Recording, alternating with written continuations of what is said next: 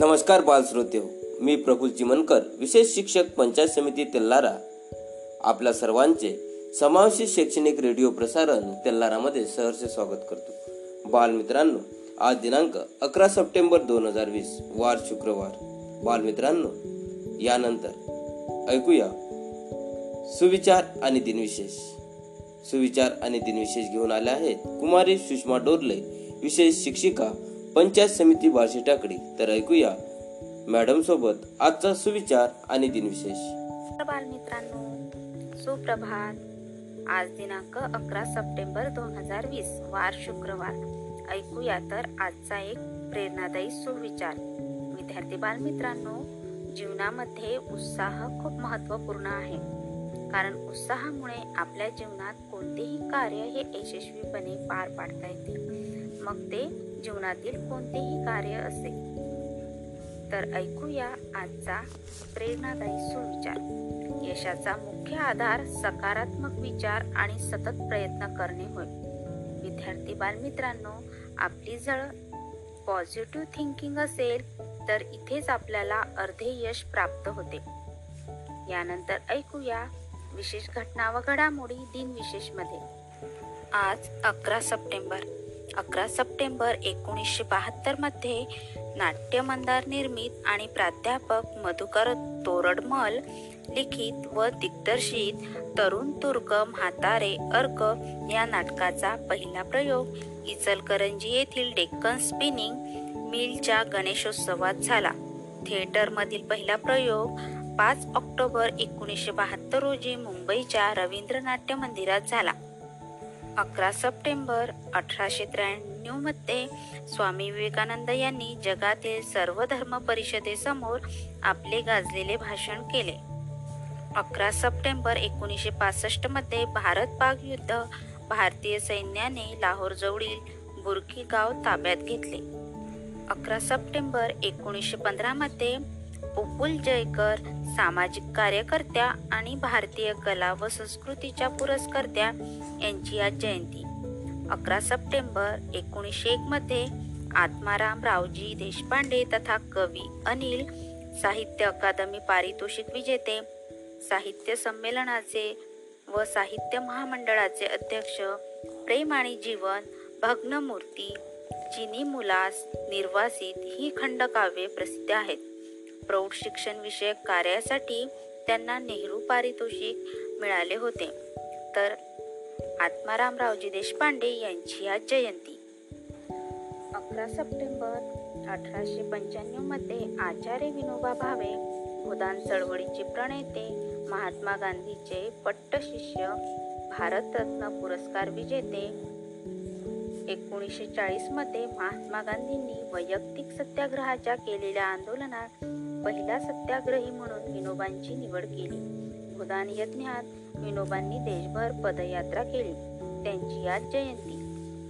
अकरा सप्टेंबर एकोणीसशे सत्याऐंशी मध्ये हिंदी कवयित्री, स्वातंत्र्य सैनिक, शिक्षक, शिक्षणतज्ञ, प्रयाग महिला विद्यापीठाच्या प्राचार्या महादेवी वर्मा यांचा आज स्मृतिदिन. अकरा सप्टेंबर एकोणीसशे चौसष्ट मध्ये गजानन माधव मुक्तिबोध, हिंदी कवी, लेखक, टीकाकार व संपादक यांचा देखील आज स्मृतिदिन. तर विद्यार्थी बालमित्रांनो, हे होते अकरा सप्टेंबरचे दिनविशेष. धन्यवाद.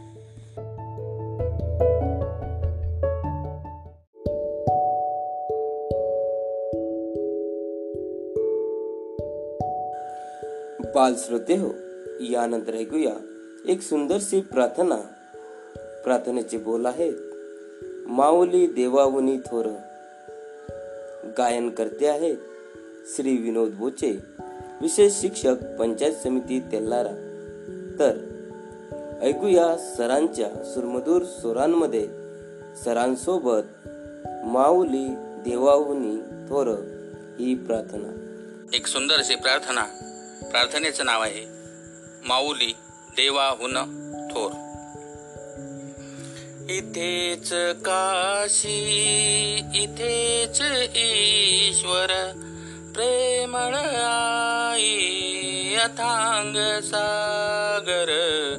इथेच काशी इथेच ईश्वर प्रेमळ आई अथांग सागर माया ममता उदंड देते नाही जीवाला घोर माऊली देवाहून ही थोर माऊली देवाहून ही थोर विश्व निर्मिले त्या देवाला आईची ना माया विश्व निर्मिले त्या देवाला आईची ना माया आई नाही तर काहीच नाही आई नाही तर काहीच नाही जीवन जाते वाया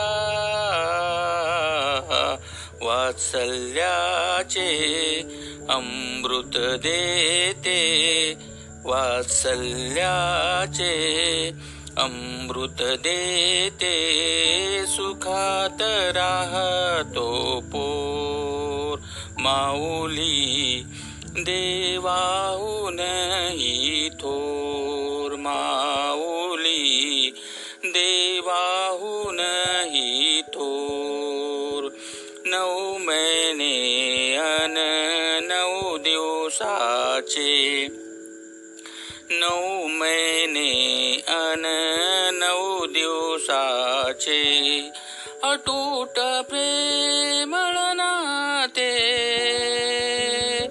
संवेदना हसत झेलते जन्मले कराचे ते तळहाताचा करी पाळना ममतेचा हा दोर माऊली देवाहून ही थोर माऊली देवाहून ही थोर चिमण्या बाळा घास भरवते चिमण्या बाळा घास भरवते राहून उपाशी ती जीव लावते जीवही देते जीव लावते जीवही देते माय माऊली मोठी पदर पांघरून बाळ खेळते पदर पांघरून बाळ खेळते मांडीवर बिनगोर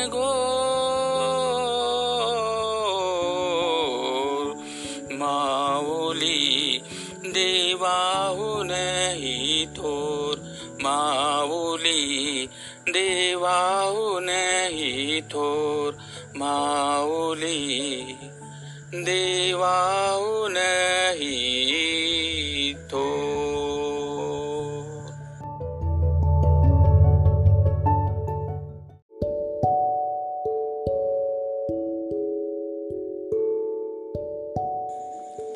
बालश्रोते हो, यानंतर ऐकूया एक सुंदरशी बोधकथा.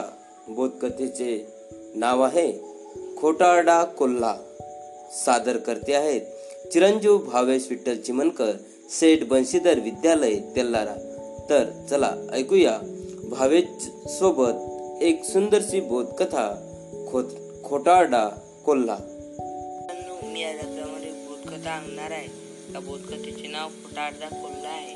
मी भाग चिमनकर वर्ग नंबर दहाचे विद्यालय तेल्हारा. चला थोडी आपल्या बोधकथेकडे. एक जंगल होतं.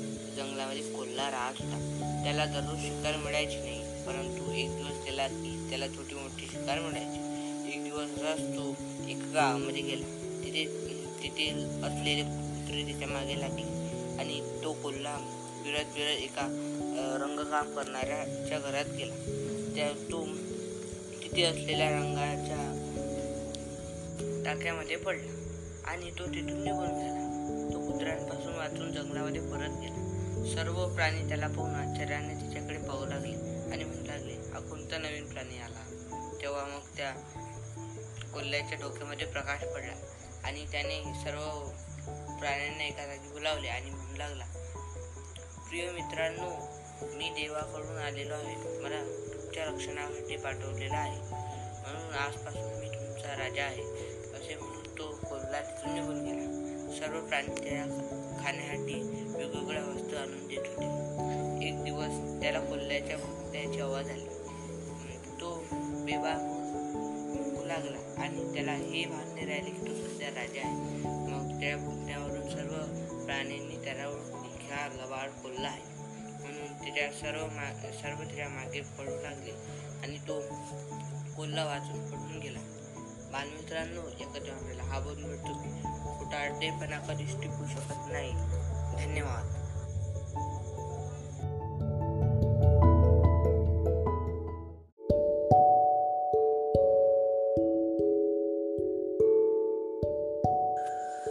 श्रोते हो, यानंतर ऐकूया समावेशित शिक्षण सत्रामध्ये श्री विनोद बोचे, विशेष शिक्षक, पंचायत समिती तेल्हारा यांचे मार्गदर्शन. सर आपल्याला समावेशित शिक्षणाअंतर्गत अध्ययन अध्यापन करत असलेल्या विद्यार्थ्यांबाबत विशेष शिक्षण भाग आपल्याला मार्गदर्शन करत आहेत. आज सर विशेष शिक्षण भाग आठ घेऊन आले आहेत. तर ऐकूया सरांच्या सोबत विशेष शिक्षण भाग आठ. कदाचित शैक्षणिक प्रसारण रेडिओ तेल्हारा. मी विनोद बोचे, विशेष शिक्षक, पंचायत समिती तेल्हारा.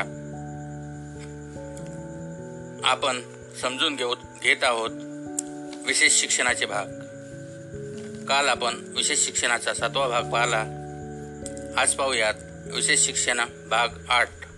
यामध्ये मतिमंद क्षेत्रात वापरल्या जाणाऱ्या मूल्यमापनाच्या समायोजित वर्तनाच्या चाचण्या कोणकोणत्या असतात त्याबाबत आपण सविस्तर जाणून घेऊयात.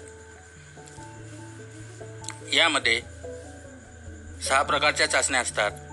पहिली चाचणी आहे अक्षर समायोजित वर्तन परिमाण चाचणी, ए एस व्ही पी. दुसरी आहे Madras developmental programming system, M D P S. तिसरी आहे functional assessment checklist program, F A C P. चौथी आहे बेसिक एम आर. पाचवी आहे उपनयन आणि सहावी आहे पोर्टेसीज गाइड. आता हे आपण विस्ताराने यांची माहिती जाणून घेऊयात. पहिली पाहूयात अक्षर समायोजित वर्तन परिमाण. ही निकट संदर्भ चाचणी आहे. ही चाचणी तीन ते अठरा वर्ष वयाच्या मुलांसाठी असून समायोजित वर्तनाची क्षमता वस्तुनिष्ठपणे तपासण्याकरिता संकलित केलेले मूल्यमापनाचे साधन आहे. मुख्यतः मतिमंद बालकांना बालकांना नजरेसमोर ठेवून या परिमाणातील आशयाची निश्चिती केली असली तरीही हे परिमाण अस्थिव्यंगत्व, नेत्रहीनता, कर्णबधिरत्व, मेंदूचा पक्षाघात, भावनिक मागासलेपणा आणि सर्वसाधारण वैकाशिक मागासलेपणा असलेल्या मुलाकरिता देखील वापरता येईल.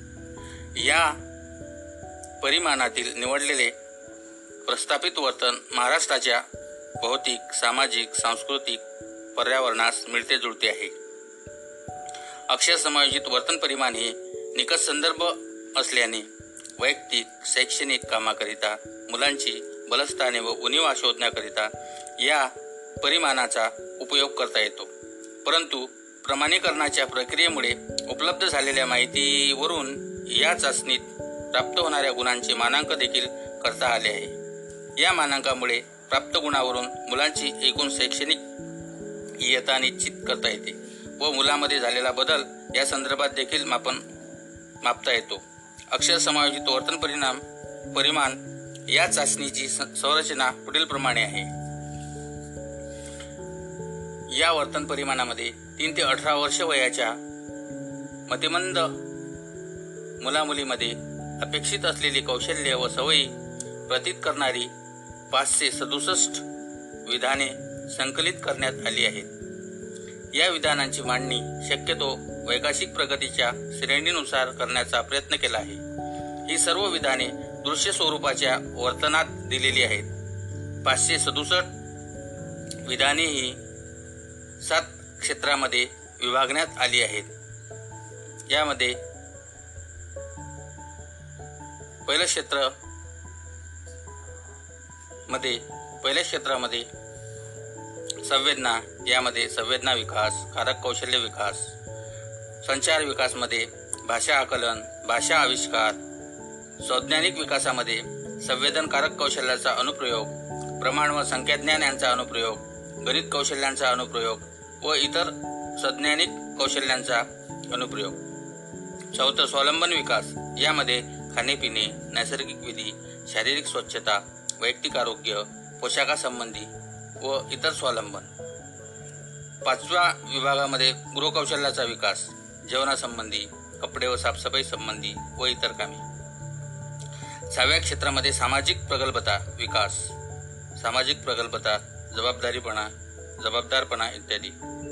सातव्यामध्ये स्वरंजन विकास, कृती व अभिव्यक्ती. अशा प्रकारे याच्यात सात प्रकारची क्षेत्रे असतात. आता पाहूयात अक्षर समायोजित वर्तन परिमाणाची फायदे कोणते.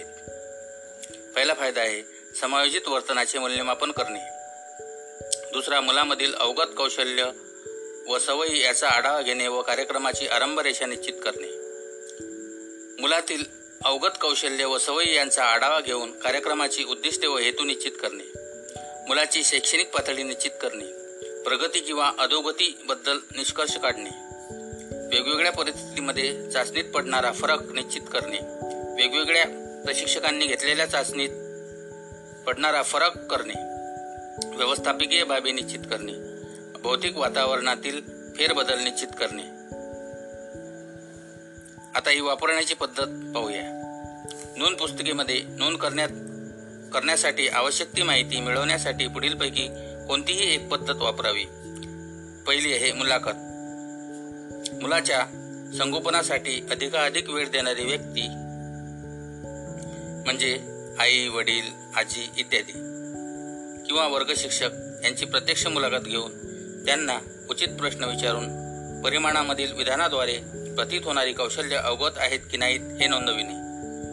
दुसरा आहे निरीक्षण. निरीक्षण करून परिमाणातील विधानाद्वारे प्रतीत होणारी कौशल्य आहेत की नाहीत हे नोंदविणे, उदाहरणार्थ अवधान निरीक्षण करणे. तिसरा आहे तपासणी. मुलास आवश्यक ती कृती करावयास सांगून मूल ती कृती कशी करते ते पाहून परिमाणामधील विधानाद्वारे प्रतीत होणारी कौशल्य अवगत आहेत की नाहीत हे नोंदविणे. मुलाखत व निरीक्षण या पद्धतीद्वारे आवश्यक माहिती उपलब्ध होत नसेल तर तेव्हा तपासणी पद्धत वापरली जाते. आता पाहूया या चाचणीचे गुणांकन कसे करतात. केलेल्या नोंदीवरून मुलाला गुण देतेवेळी पुढील नियम लक्षात ठेवणे आवश्यक आहे. पहिला आहे वरीलपैकी काही करू शकत नाही या विधानापुढे खूण केली असता शून्य गुण द्यावा. जितक्या विधानासमोर बरोबरची खूण केली असेल त्याला एक गुण द्यावा. कृती समूहामध्ये गुण मिळालेल्या सर्व विधानांची बेरीज करून बेरीजेची संख्या त्या त्या कृती समूहातील चौकटीत लिहावी. प्रत्येक उपक्षेत्रात असणाऱ्या कृती समूहावरील संख्यांची बेरीज करून आलेल्या बेरीजेची संख्या संबंधित उपक्षेत्राच्या गुणाकरिता राखून दिलेल्या चौकोनामध्ये लिहावी. प्रत्येक क्षेत्रात असणाऱ्या उपक्षेत्राच्या गुणांची बेरीज करून आलेल्या बेरीजेची संख्या संबंधित क्षेत्रातील गुणाकरिता नेमून दिलेल्या आकृतीमध्ये करावी. सर्व क्षेत्रात प्राप्त झालेल्या गुणांची बेरीज करून आलेल्या बेरीजची संख्या एकूण गुणांकरिता राखून ठेवलेल्या अखेरच्या पानावर नेमून दिलेल्या वर्तुळाकृतीमध्ये करावी. अशा प्रकारे आपण ही स्केल अक्षर समायोजित वर्तन परिमाणाची माहिती समजून घेतली, ऐकून घेतली. आज येथेच थांबवूया. भेटूया पुढच्या भागात. तोवर आपली रजा घेतो. धन्यवाद.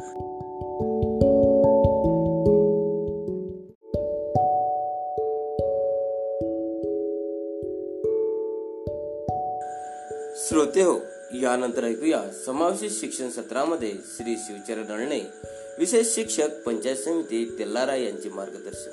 सर आपल्याला आज एक नवीन विषय घेऊन आले आहेत तो म्हणजे अत्यावश्यक सेवांबाबत सर आज आपल्याला मार्गदर्शन करणार आहे. तर ऐकूया सरांकडून समावेशित शिक्षणाअंतर्गत अध्ययन अध्यापन करीत असलेल्या विद्यार्थ्यांकरिता अत्यावश्यक सेवा बाबत मार्गदर्शन. समग्र समावेशित शिक्षण अंतर्गत शैक्षणिक तेल्हारा रेडिओ प्रसारण मध्ये आपले सर्वांचे स्वागत आहे. माझं नाव शिवचरण अरणे, विशेष शिक्षक पंचायत समिती तेल्हारा. तर आज आपण पाहणार आहोत अत्यावश्यक सेवा याबाबत माहिती.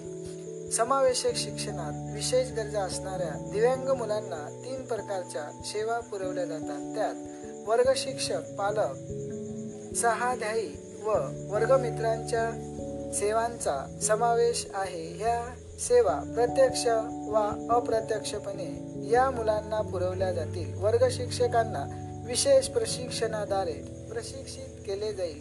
हे प्रशिक्षित शिक्षक विविध प्रकल्प राबवून पालकांना शिक्षणात सहभागी करून घेतील. दिव्यांग मुलाच्या शिक्षणात येणारे पालकांचे वृत्तीविषयक अडथळे कमी करतील. दिव्यांगाच्या समवयस्क सहाध्यायी वर्गमित्रांना योग्य मार्गदर्शन करून दिव्यांग शिक्षणात त्यांचाही सहभाग मिळेल. छोटी बालके समवयस्काच्याकडे पाहून अनुकरणाने अनेक गोष्टी शिकत असतात. त्यामुळे दिव्यांग मुले त्यांचे समवयस्क सहाध्यायी यांच्यातील आंतरक्रियांनी सहकार्याद्वारे शिक्षण यशस्वी करण्याचा प्रयत्न करतील. समावेशक शिक्षण हे एक गट कार्य आहे. या गटात स्वतः दिव्यांग, त्यांचे शिक्षक, पालक, सवंगडी या सर्वांची महत्त्वाची भूमिका आहे. त्यामुळे वर्ग शिक्षक, पालक व सवंगडी यांच्या सेवा या अत्यावश्यक सेवा ठरविल्या गेल्या आहेत. त्या सेवा प्राप्त करण्यासाठी विविध कार्यक्रम, उपक्रम त्यांचे नियोजन केले जाणार आहे. तर ही झाली अत्यावश्यक सेवा याबाबत माहिती. धन्यवाद.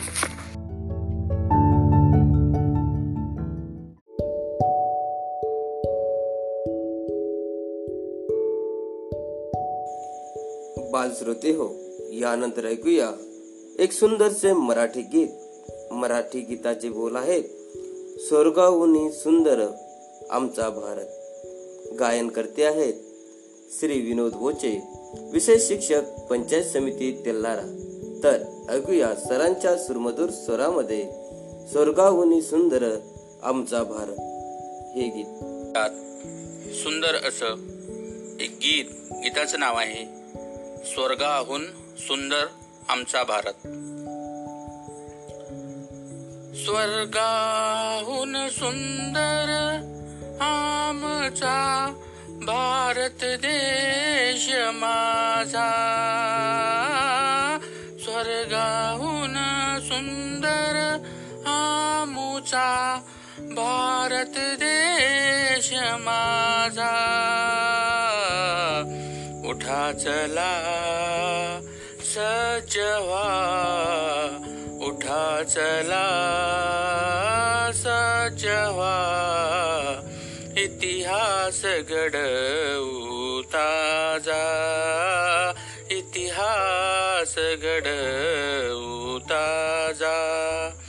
सत्यमेव जयते, जय जय सत्यमेव जयते, सत्यमेव जयते, जय जय सत्यमेव जयते.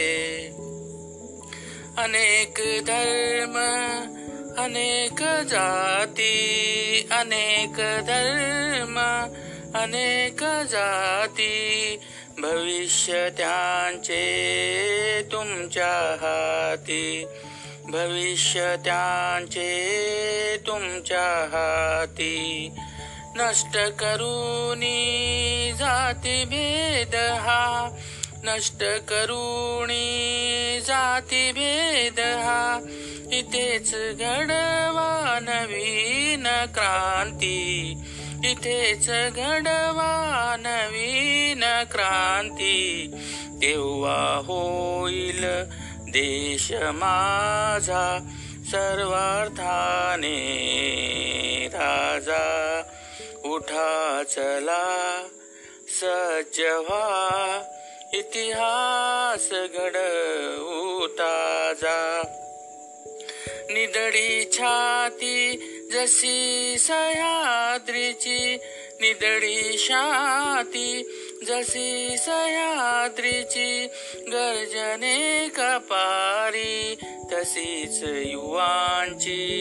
नका लाजवू संस्कृतीला, नका कमी लेखू मातेला, तेव्हा होईल देश माझा सर्वार्थाने राजा. चला उठा सज्ज व्हा, इतिहास घडवू ताजा. अन्यायाला वाचा फोडा, अन्यायाला वाचा फोडा, सत्यासाठी सतत झगडा, सत्यासाठी सतत झगडा.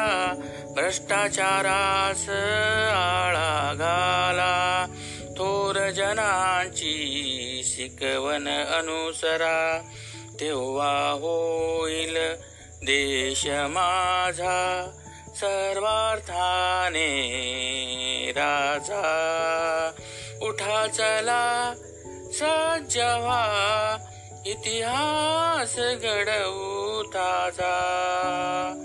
स्वर्गाहून सुंदर आमचा भारत देश माझा, स्वर्गाहून सुंदर आमचा भारत देश माझा, भारत देश माझा, भारत देश माझा.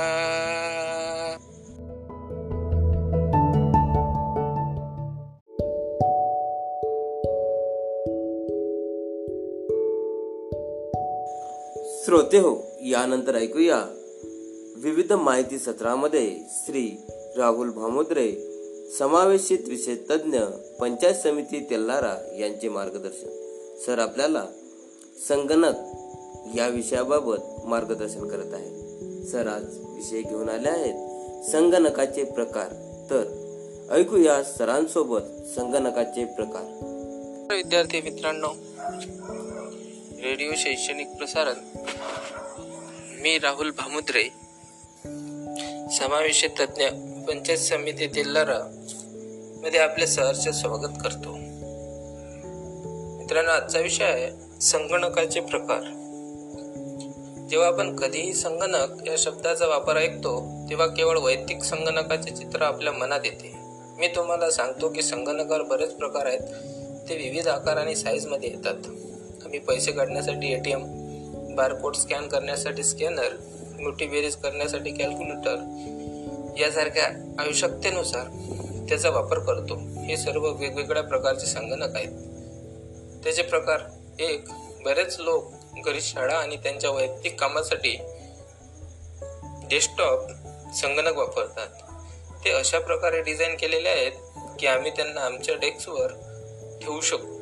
त्यांच्याकडे monitor, keyboard, mouse, computer, case सारखे बरेच भाग आहेत.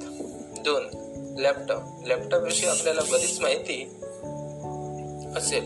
जे बॅटरी पॉवरवर चालतात, ते खूप पोर्टेबल आहेत, जेणेकरून ते कुठेही आणि कधीही घेतले जाऊ शकतात. टॅबलेट. आता आपण टॅबलेटबद्दल बोलू, ज्यास आम्ही हँडहेल्ड संगणक देखील म्हणतो, कारण ते सहजपणे हातामध्ये पकडले जाऊ शकते. यात कीबोर्ड आणि माऊस नाही, फक्त एक टच सेन्सिटिव्ह स्क्रीन आहे जी टायपिंग आणि नेव्हिगेशनसाठी वापरली जाते. उदाहरण, आयपॅड. चार, सर्व्हर. सर्व्हर हा एक प्रकारचा संगणक असतो जो आपण माहितीची देवाणघेवाण करण्यासाठी वापरतो. उदाहरणार्थ, जेव्हा जेव्हा आम्ही इंटरनेटमध्ये काहीतरी शोधतो, त्या सर्व गोष्टी सर्व्हरमध्ये संग्रहित केल्या जातात. इतर प्रकारचे संगणक. आता इतर प्रकारचे संगणक म्हणजे काय ते समजून घेऊया. स्मार्टफोन. जेव्हा इंटरनेट एखाद्या नॉर्मल सेल फोनमध्ये सक्षम असते, आपण ते वापरून बऱ्याच गोष्टी करू शकतो. अशा सेलफोनला स्मार्टफोन म्हणतात. घालण्यायोग्य. फिटनेस ट्रॅकर्स आणि स्मार्ट वॉचसह इतर डिव्हाइस जे घालण्यायोग्य आहेत, जी संपूर्ण दिवसभर परिधान करता येईल असे डिझाईन केलेली आहे. या उपकरणांना सहसा वेअरेबल्स म्हटले जाते. Game console.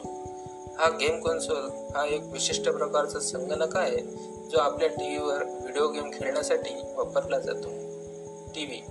टी व्ही हा देखील संगणकाचा एक प्रकार आहे, ज्यामध्ये आता असे बरेच ॲप्लिकेशन किंवा ॲप्स आहेत जे त्या स्मार्ट टी व्हीमध्ये रूपांतरित करतात.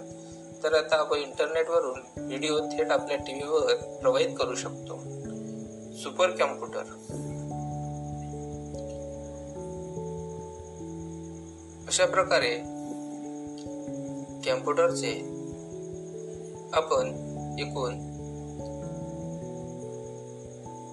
चार प्रकार बघितले व इतर प्रकारचे चार प्रकार वेगळे बघितले. अशा प्रकारापैकी अजून बरेच प्रकार आपल्याला बघायचे आहे.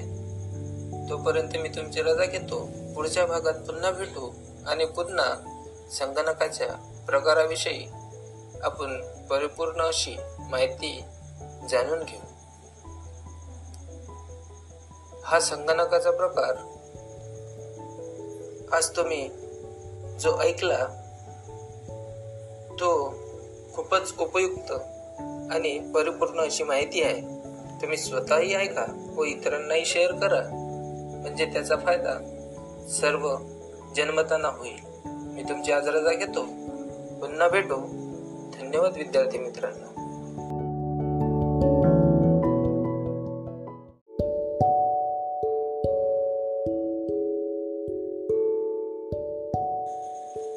बालश्रोते हो, यानंतर ऐकूया पाठ्यपुस्तकातील इयत्ता पाचवीची हिंदीची कविता वीरों को प्रणाम.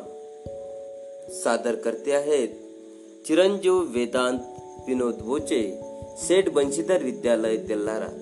तर ऐकूया वेदांच्या सुरमधूर स्वरामध्ये इयत्ता पाचवीची हिंदीची कविता वीरों को प्रणाम. मेरा नाम वेदांत विनोद बोचे है. आज मैं आपके लिए प्रस्तुत करता हूँ कक्षा पाँचवीं की वीरों को प्रणाम यह कविता. चलो तो फिर शुरू करते हैं.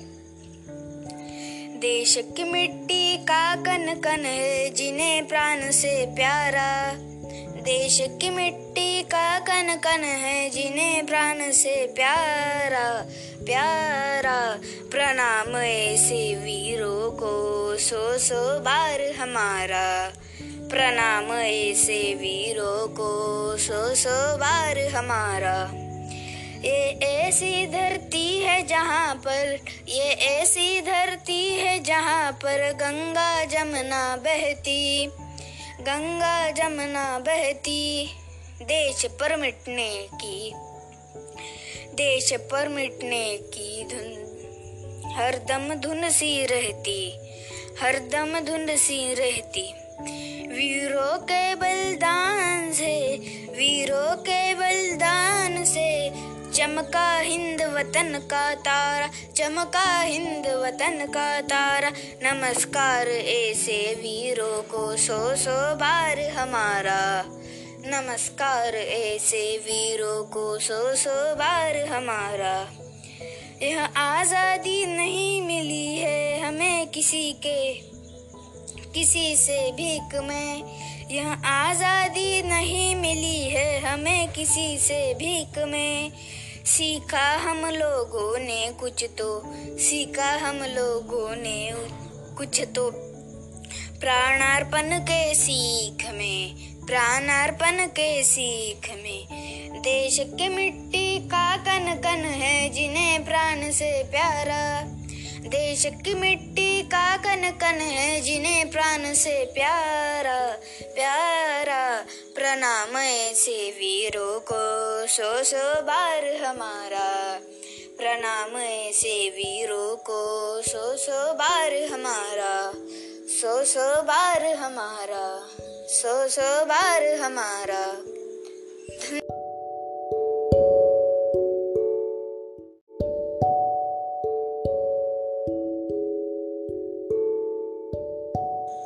बाल श्रोते हो, यानंतर ऐकूया एक सुंदरसे बालगीत।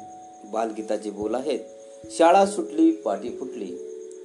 गायन केले आहे श्री अक्षय फुलारी, विशेष शिक्षक, पंचायत समिती तेल्हारा यांनी। तर ऐकूया सरांच्या सुरमधुर सुरांमध्ये शाळा सुटली पाटी फुटली हे बालगीत। समिती तेल्हारा बालगीत सादर करीत आहे। गीताचे बोल आहे, शाळा सुटली पाटी फुटली। शाळा सुटली पाटी फुटली, शाळा सुटली पाटी फुटली। आई मला भूक लागली, भूक लागली। आई मला भूक लागली, भूक लागली। शाळा सुटता धावत सुटले, शाळा सुटता धावत सुटले। हेच लागुनी, हेच लागुनी मी धडपडले। आई मजला नंतर कळले, आई मजला नंतर कळले। नवीन कोरी पाटी फुटली, शाळा सुटली पाटी फुटली। आई मला भूक लागली, भूक लागली। धम्मक लाडू चापट पोळी, धम्मक लाडू चापट पोळी। नको देऊ मज हवेच गोळी, नको देऊ मज हवेच गोळी।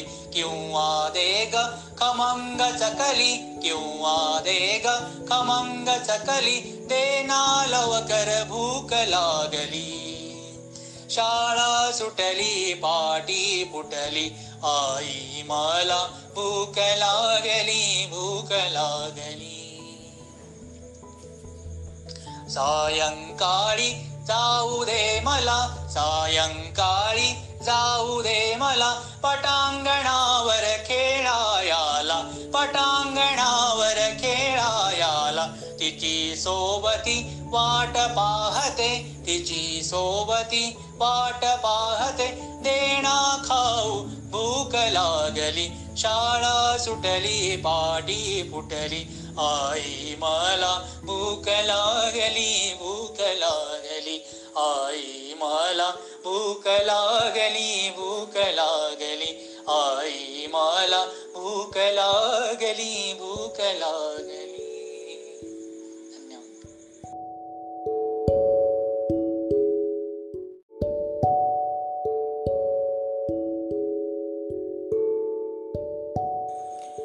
बालमित्रांनो, यानंतर ऐकूया पाठ्यपुस्तकातील इयत्ता पाचवीची मराठीची कविता